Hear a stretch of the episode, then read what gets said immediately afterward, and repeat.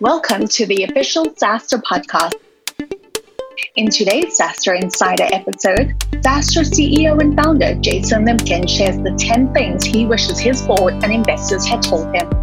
Hey everybody, I wanted to go through the ten things looking back on it I wish my board, my mentors, my advisors, my V Cs had told me. And these ten things, if they told me, if they'd helped me, these are the ten things I needed to hear to do even better than I did. So I want to tell you these ten things, so at least you can reflect on one or two, and maybe they'll help you do any better.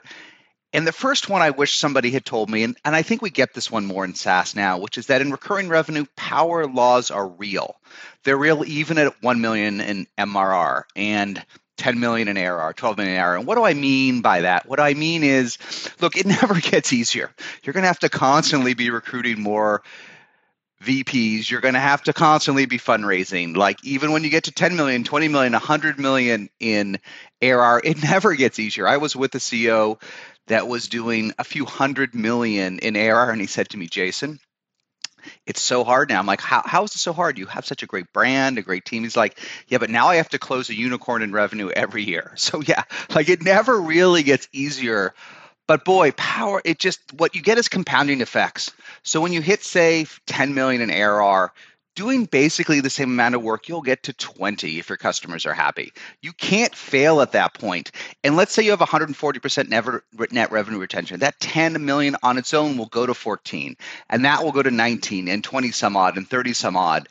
So once you have a brand, once you have happy customers, you really do have power laws, and each effort, each great V P you hire, each each jet you get on, when we can get on jets again, each thing you do, you're going to get a bigger and bigger impact, and power laws are real. So go, if you can get to ten million somehow, whether it takes you two years or five years or ten years, and you're growing even decently, lean in, because you'll get to twenty, you'll get to forty, you'll get one hundred, and the magic of compounding revenue is real. So I really needed to hear that. The second one I really needed to hear a couple of times, and I'm telling you, is if you're like me and you feel a lot of pressure, you feel a lot of pressure to hit the month, to hit the quarter, to crush it. I hate that term, but to do it. If you feel like you're judged each time you send out an investor report, well, you are, you are being judged. But I needed this one bit of advice uh, at different levels, which is take a break for this quarter and just go find that darn V P. Um, you cannot grow linearly. You cannot grow the same forever if you don't build that management team. Between a couple million in revenue, you need to start building out all your V Ps. And then when you cross eight, ten, twelve, maybe a little bit later, you're going you're going to need, in many cases, your second your second group of V Ps, uh, folks that know how to go to the next level. And then you're going to need S V Ps as you approach twenty million and thirty million and beyond. And sometimes you just need to go heads down and find that V P. Sometimes a few quarters have gone by and you've let too many V P of sales candidates gone by. You've waited too long to hire a V P of demand gen marketing. You don't have the right V P of customer success. Look, you have to multitask as C E O, as hard as it is. It's part of your job. But I wish someone had said to me, look, well, the past doesn't matter in SaaS. Only the future matters. It's recurring revenue. So yeah, you need most of your quarters to be good, okay? They can't all be misses. But if you need to say, hey, this quarter, I need to build my management team, and that's job one, and, and I may even come up short a little bit, go do it. Take a quarter to build your team. Your team is all that matters, really, after a million in A R R. After a million, you figured out how to make some group, some corpus of customers happy.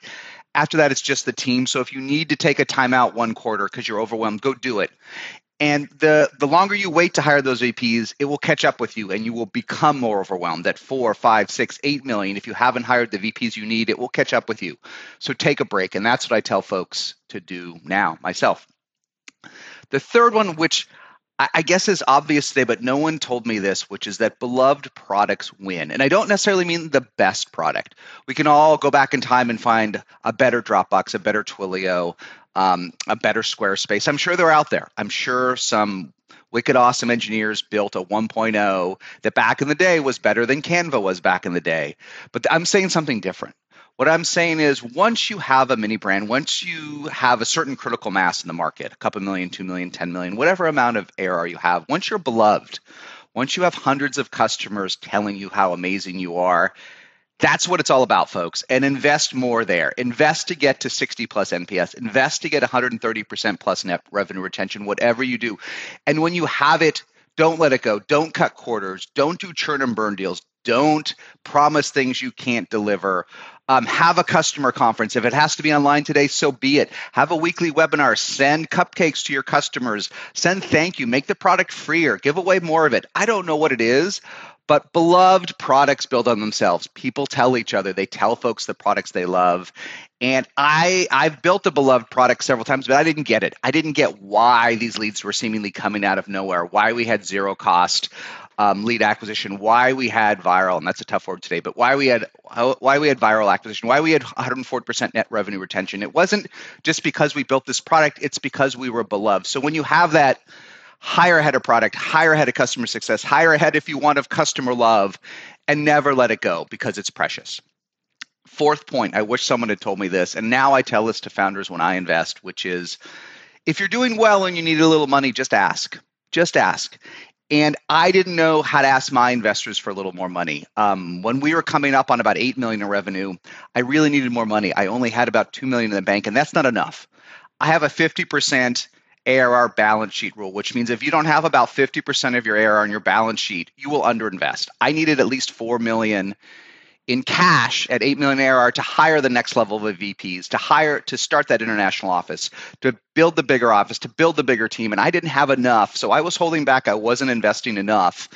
And I should have asked for more. And one of my investors did offer, but it was a soft offer. He was probably playing games. He didn't know about valuation. He didn't know I would take it. It wasn't enough. I needed to hear, Jason, you're doing pretty good and we will give you more money. We're V Cs. That, that's, that's our business. So I do the same thing now when I see a founder doing well.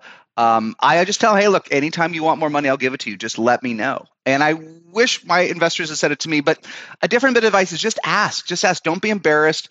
Don't feel like it has to be a one-way conversation. Don't feel like there's going to be games, and there may be games with a lot of investors, but ask anyway. Ask where you stand. Ask at the end of each board meeting, Bob, Linda, Ray, uh, Sarah, how am I doing, one, and would you invest more? Just ask, how am I doing one to five, and would you invest more? And if you're hearing four and fives and yeses, you know. And if you need more money around the table, go get it. And especially if you don't need too much, because these are the best of times in cloud and SaaS, as crazy it is. But sometimes you don't want to raise a whole round. Sometimes you don't want twenty or twenty-five percent dilution. Sometimes you just need a little more capital. And the best source of that is your existing investors. Like they don't, if they already own twenty percent, they don't need to own forty percent. They, don't, they they might want to, but they might be okay going from twenty to twenty-three percent. That could be a big win for them. So they're happy to invest odd size amounts of capital, extra pieces of capital if you're doing well. So just ask, ask how you're doing to each of your investors and just ask if they would invest more and they'll tell you. They already know the answer. And I never asked and I should have, and I never figured this out and it was a mistake. Point five. And uh, I want to qualify this, but it's okay to talk about exit goals. I needed to hear that. And I think talking to your investors about exits, about selling your company is a tough topic because you don't want to come from a position of weakness. If you say, I'm so scared, I'm failing, I need to sell my company, you know what the problem with that is? That may be true. And, and that's good for investors to hear. They know you're worried. But what will happen is they won't, won't want to invest anymore. We just talked in the prior point about how to get more money out of your existing investors to ask. As soon as they think you're terminal, as soon as they think you don't believe that you don't think you can build a unicorn, those checkbooks, they're going to slam closed. So talking about exit goals is complicated because when you want to say you want to sell, for many investors, that means you might be checking out. You might never go for a big enough number, that one hundred million dollars, five hundred million dollars, one billion dollars, two billion dollars exit, and they might not make enough money, and they may not be mad, but they may be checked out in terms of investing in you. So I, I think you have to be careful. I think you have to say, hey, uh, what if we got an offer to sell? What do you think? Or I had a conversation with Salesforce. I don't know what to do about it, but they expressed some interest. I think it's important to be Uh, as neutral as you can, but I think it's important to talk about exit goals, especially before you take people's money. Because after you take people's money, you're stuck with the cap table you have. But ask, ask before you take someone's money, and and and don't ask in a way that will spook investors. Just say, listen, I know you're you're just writing me a term sheet today, but what type of exit are you comfortable with? What if I don't build a Datadog? What if I don't build a Zoom? What makes you comfortable? Ask in that Columbo style. So you know, because I never knew where I stood with my investors. I never knew if they would let me sell. I never knew if they would block a sale. I just didn't know. And most investors will tell you on the way in. They may not be totally honest once they're uh, on the cap table, although most are, but they'll be honest on the way in. So ask in, in a way that doesn't suggest you want to sell cheap, but you just want to know. Just ask that way. I think I can build something better than Datadog or Zoom, but what if I don't? Where are you comfortable? What exits are you comfortable with? And just listen to the answer, and just listening, you'll learn a lot. So that's number five. It's okay to talk honestly, but carefully about exit goals. Point number six related to that, I needed to hear this from my investors, which is don't be scared. We'll block a sale if we make money. And, and this is a complicated topic. Let me talk about what raising money means. And I needed to know when my investors would stop me from selling and allow me to sell. It's life. You know, I, I have a few nickels in the bank today, but I didn't always.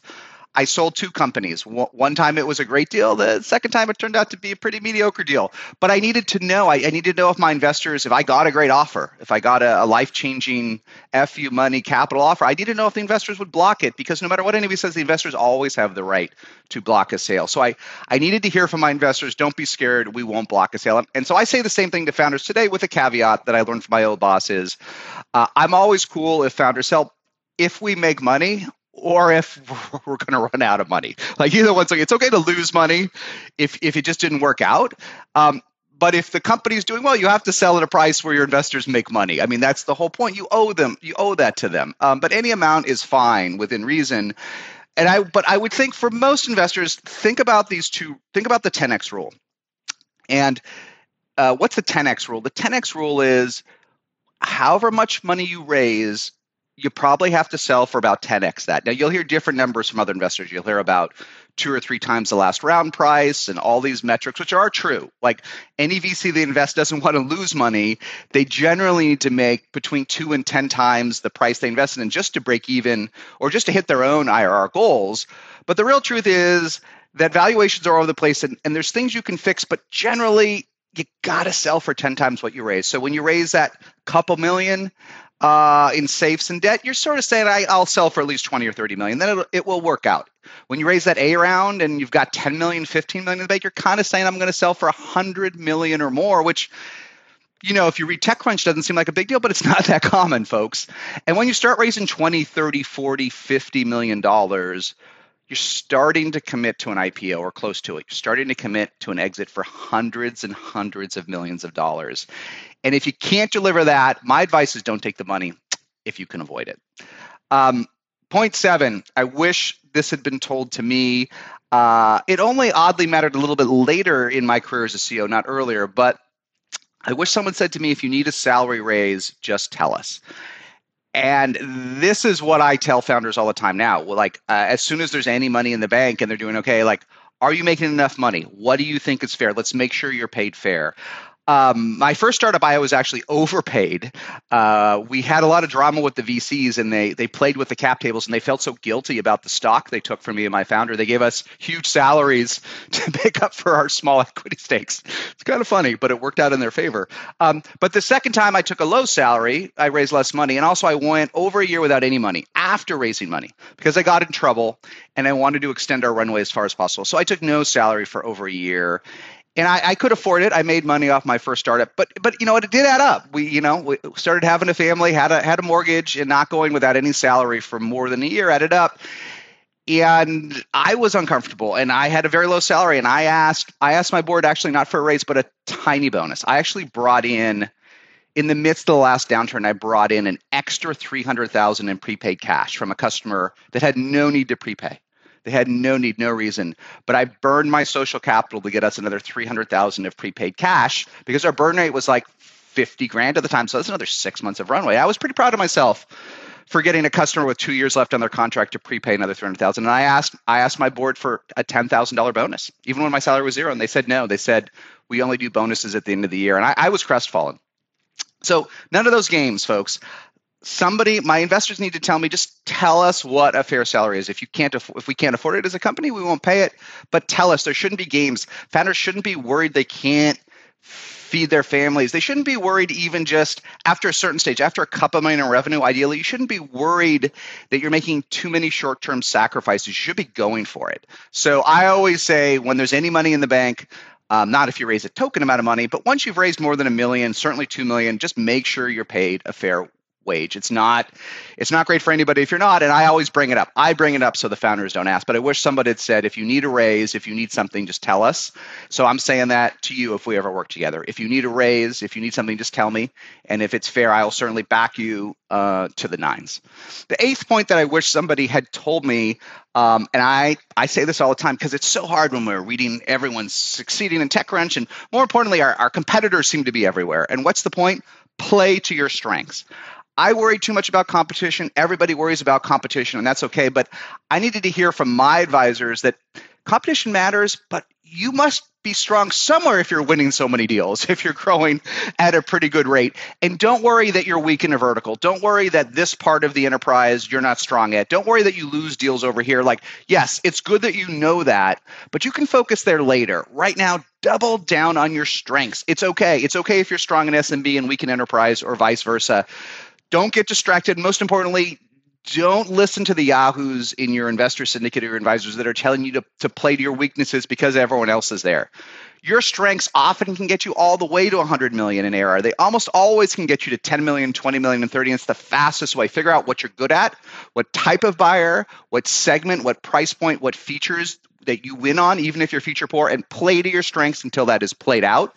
And most importantly, until you have enough people, more than fifty, sixty, seventy headcount, that you can put a whole team on your weaknesses. Until you can put a team on your weaknesses, generally speaking, don't play where you're weak. Even if you want to go faster, the way you're going to go faster isn't by playing where, you're, where you don't win. It's by doubling down on where you do win, at least until ten plus million A R R.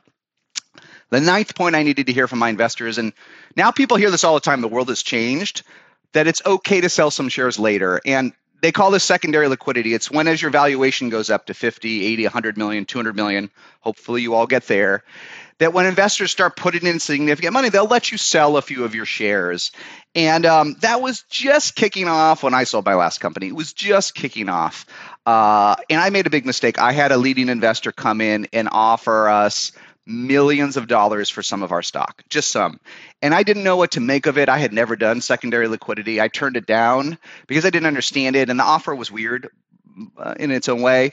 But boy, I should have taken that. I, and, and, you know, I know millions sounds like a lot, but those couple millions or even half a million, three hundred, I mean, I already made some money before, but taking a little bit of money off the table can really let you run, can let you run and build a deck of corn. And it's a, it's a complex topic. There's stuff on SaaStr you can read, but most importantly, my, My investors need to tell me it's okay to sell some shares later and, and we'll support you.